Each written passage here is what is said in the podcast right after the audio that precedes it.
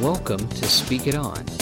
This program is designed for the edification and entertainment of the listeners and not designed to be representative of a church, nonprofit organization, or denomination. Opinions expressed are solely those of the host. Hello, welcome back. So, years ago, there was a musical, a Broadway musical, and it traveled around the, the world, actually.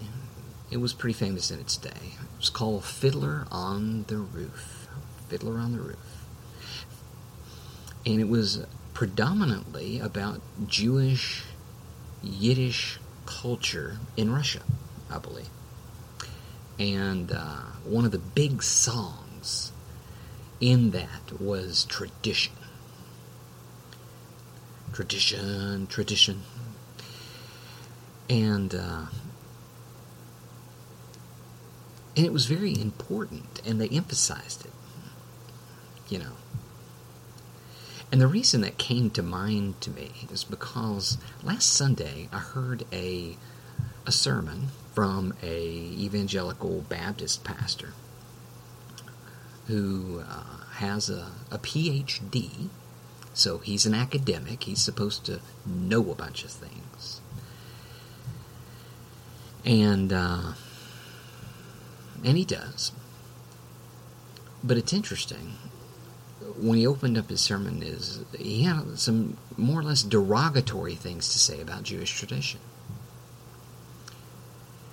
And what I find interesting about that is that most pastors slash teachers slash scholars that have derogatory things to say about Jewish tradition don't really understand Jewish tradition.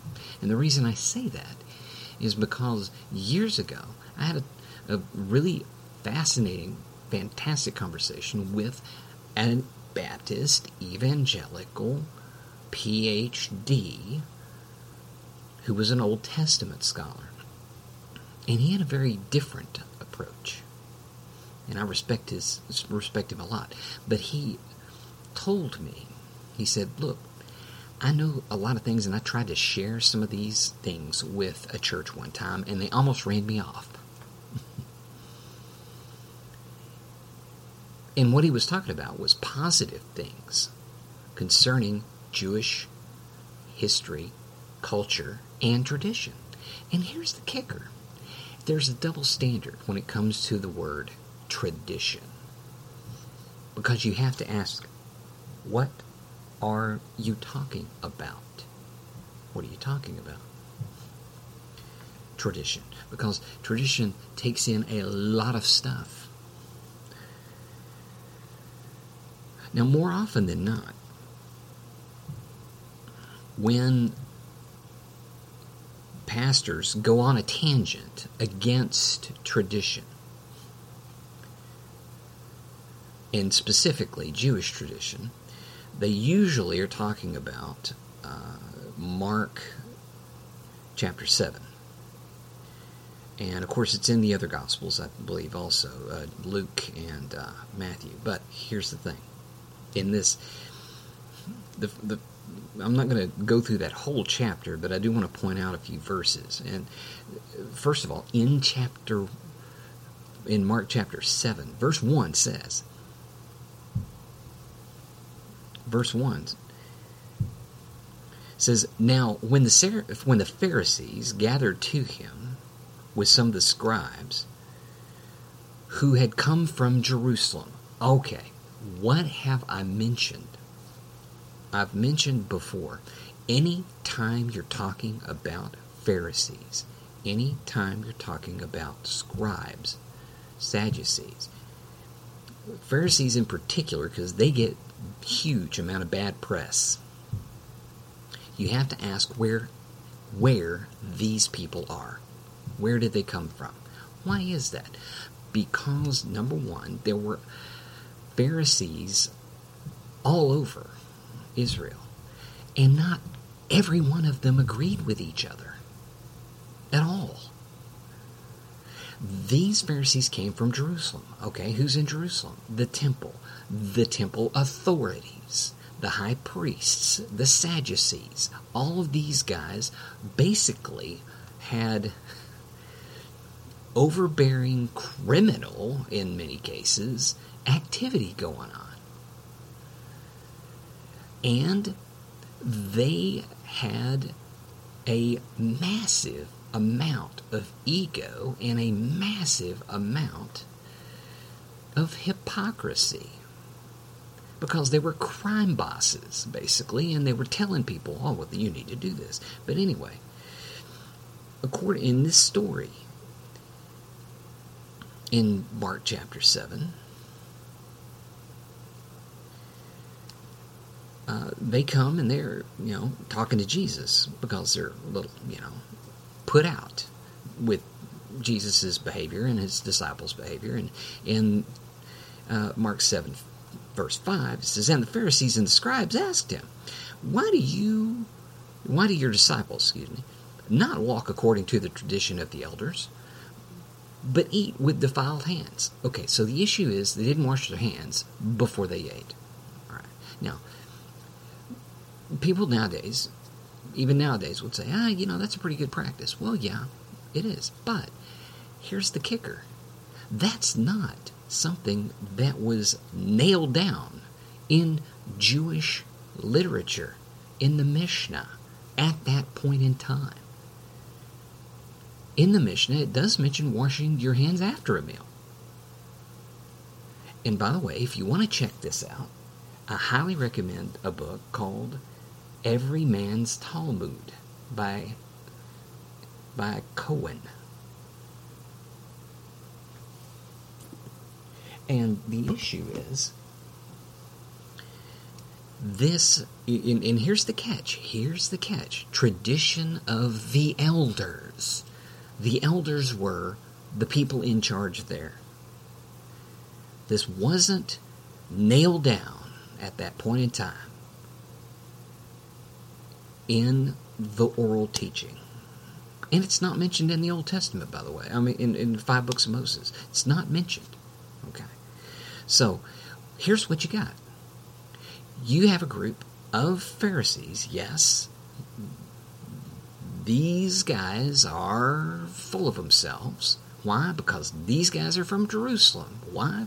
And they're from Jerusalem and they're kind of into the temple life. And the temple life was, you know, you do what we say, not as we do kind of thing. The high priests and the Sadducees and all these all these guys. And by the way, Sadducees and Pharisees didn't get along a whole lot. But there were Pharisees that were full of hypocrisy. But you have to look at where they're coming from. Now, Jesus, of course, comes back with you know and, and gives them a uh, a verbal smackdown in which is basically he says look you know you you circumvent the teaching of God with your tradition. In, in Mark 7 9 he, it says and he said to them you have a fine way of rejecting the commandment of God in order to establish your tradition Now, why is tradition such a horrible thing? We have made it a curse word, literally, and it's crazy. Everything's got tradition. Good night. Everything. Golf has tradition. So, uh, football, what Americans call soccer, has tradition. Everything's got a tradition. Baptists, and this is what really gets me Baptists have a tradition. They have their own tradition. They're full of traditions. Why, why do I say that? Well, because where is it written in the Bible you have to license someone to preach the Word of God? Nowhere. well, okay, where'd it come from? Well, they thought it up. My golly, maybe that's a tradition. Where does it say you actually have to ordain someone for them to do something? Well, is the word ordination in the Bible? Mm, no, no, not exactly. It is for high priests and stuff. But in the New Testament, not so much. we have traditions, and that's why you have 5,000 different denominations. Why is it that some people sprinkle for baptism and some people immerse? It's church tradition. We got tradition. But and then we're pointing fingers at the Jewish group, at the Jewish uh, system, at their faith. Good grief. That's crazy. You know, and, and, and you know what? It's a kicker. The kicker is that's hypocrisy. That's pride. That's arrogance. For an evangelical Protestant person to, to slam Jewish tradition is arrogant hypocrisy in its absolute best or worst, however you want to say it. Now, here's here's something that'll just blow your mind.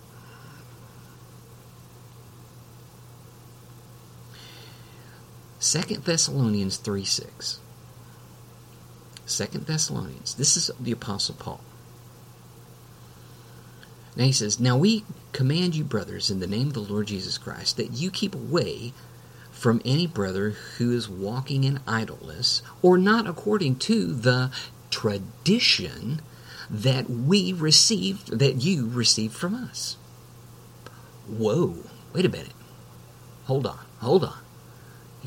The Apostle Paul had a tradition? Yeah, he sure did. And you know what? He shared it with the Thessalonians. And guess what else? In the Greek, it is the same word.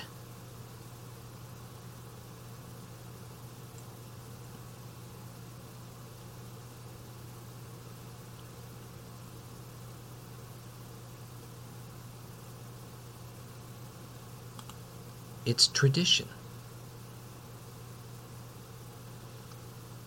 Okay, so I'm gonna have to I'm gonna have to back up a second because that's not the same word in the Greek, but it is a word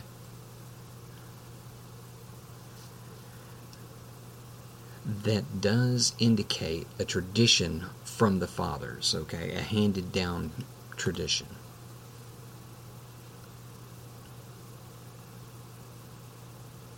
Wait, I'm sorry. Nope, I'm right. I'm totally right. Yep, that is. The word tradition is paradosis. That's the Greek word for tradition. And it's the same word in the New Testament. So, that being the case, the Apostle Paul had a tradition and he handed it down. So here's here's what the difference is. The difference is is and, and you're going to see this phrase especially in Mark chapter 7, the tradition of the elders. Now, the elders were the leaders of that point, of that area, of that time. And they had a little local traditions that they did that were not uniform across the entire country of Israel. So, yeah, yeah, and, and, and, Jesus has issues with their little local traditions and these guys getting all picky because people weren't doing things the way they wanted it done. That would be something similar to oh, if you're baptizing somebody, you got to baptize them with your right hand, not your left hand, because the right hand's the right way to do it, because that's the right hand. You know, or if you're sprinkling somebody, well, you got to sprinkle them with your right hand and not your left hand. You know, it's, it's getting that picky. Okay, you know, every church has traditions, every denomination has traditions. But here's my point: they use that word and by they I mean evangelical pastors use that word to beat the Jewish brethren over the head. And that is wrong. It's wrong and it's arrogant and it's prideful. And God will resist it and make you pay for it. So, how should we look at tradition? You know, is every tradition biblically sound? I don't know, it's Christmas. A lot of times we do things a certain way because that's the way things were decided to do, you know, by a group of people. And that is a tradition. What amazes me is is why we beat the Jewish uh, Jewish faith up so much. The Jewish, know, I really don't like calling it the Jewish faith because it sounds like it's separated somehow. Because Jesus was Jewish, but the issue is, is we beat them up over that.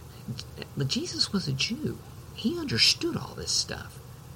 So why do we pound on him over that? And why do we have these sermons where we're we're just going, you know, on and on about traditions like we don't have them. So, and and by the way, just just as a if if you want to do a little word search, try to look the word tradition up in the Old Testament. Guess what? It ain't there. Not the word tradition.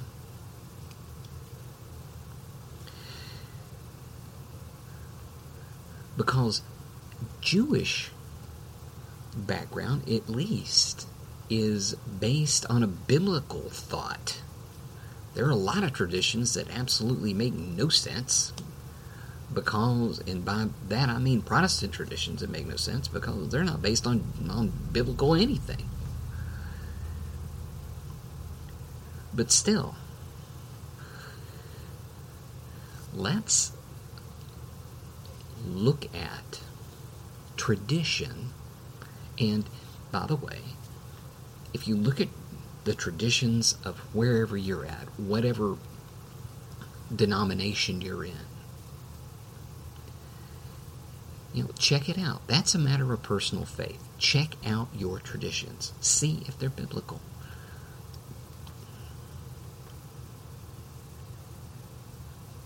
And if you don't think they are, then you have you know you can make a decision. Okay, I'm not going to do this tradition because I don't think it's biblical, or yes, I am.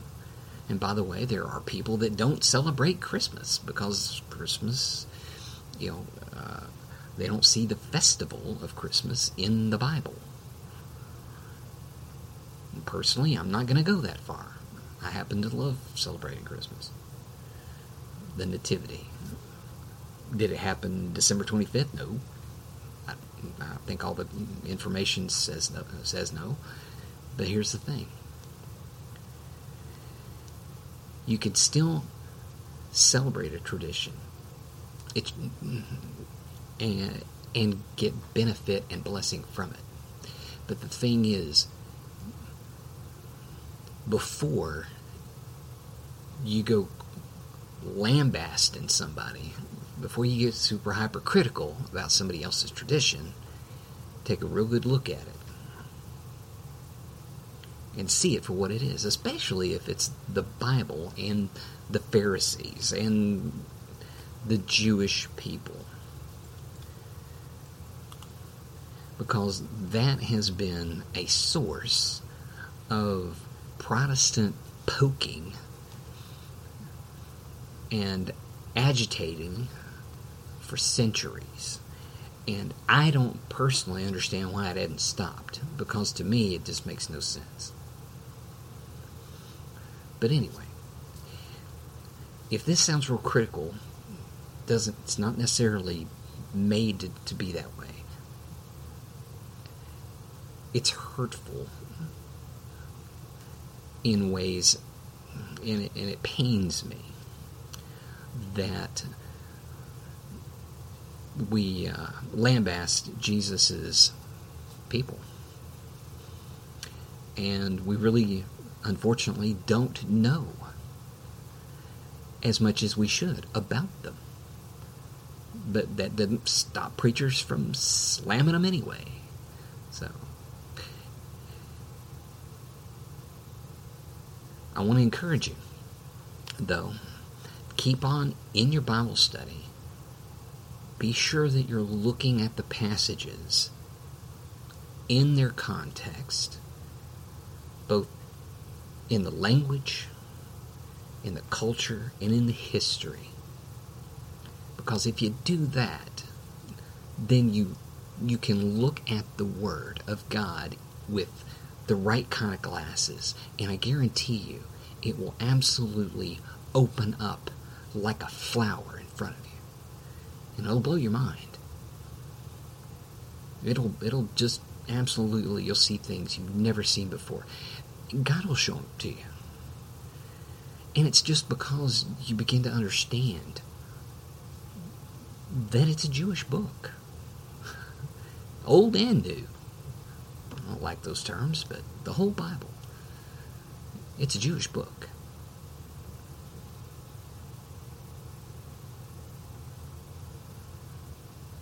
Anyway,